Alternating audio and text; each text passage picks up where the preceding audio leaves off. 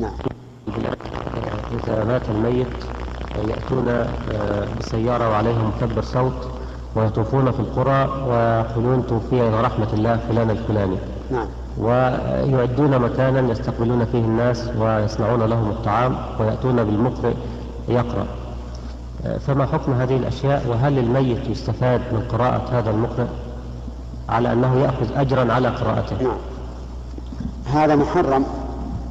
من عدة وجوه. أولا أنه من من النعي الذي نهى النبي صلى الله عليه وسلم عنه. فإن النبي صلى الله عليه وسلم كان ينهى, ينهى عن النعي. وهو الإخبار بموت الميت.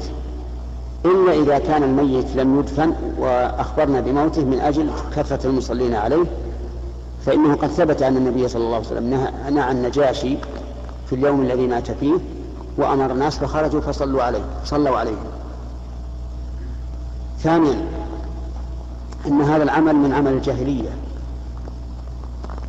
وقد نهينا عن التشبه بهم.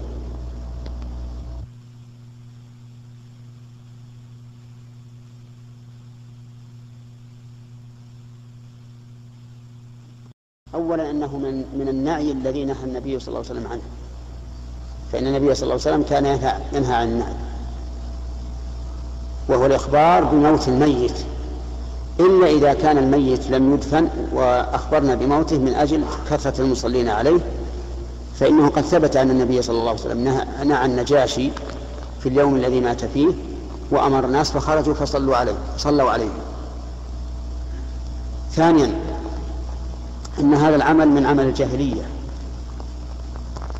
وقد نهينا عن التشبه بهم. ثالثا أنه نياحة. حيث يجتمع الناس إلى أهل الميت ويصنعون الطعام ويأكلون. رابعا أنه متضمن لمحرم وهو الاستئجار في قراءة القرآن. فإن هذا عمل محرم. لأن القرآن لا يقع لا تقع تلاوته إلا قربة لله. وما لا يقع إلا قربة لا يصح أن تؤخذ عليه الأجرة. وأما انتفاع الميت بذلك فإنه لا ينتفع قطعا. بل قد قال النبي عليه الصلاة والسلام إن الميت ليعذب بما نيح عليه فهو يعذب من هذا الصنيع ولا ينتفع بالقراءة قراءة المقرئ لأن هذا المقرئ لا أجر له قد استعجل أجره بما أخذ من الأجرة فليس له في الآخرة من خلاق وإذا لم يكن له أجر في الآخرة فإن الميت لا ينتفع بشيء.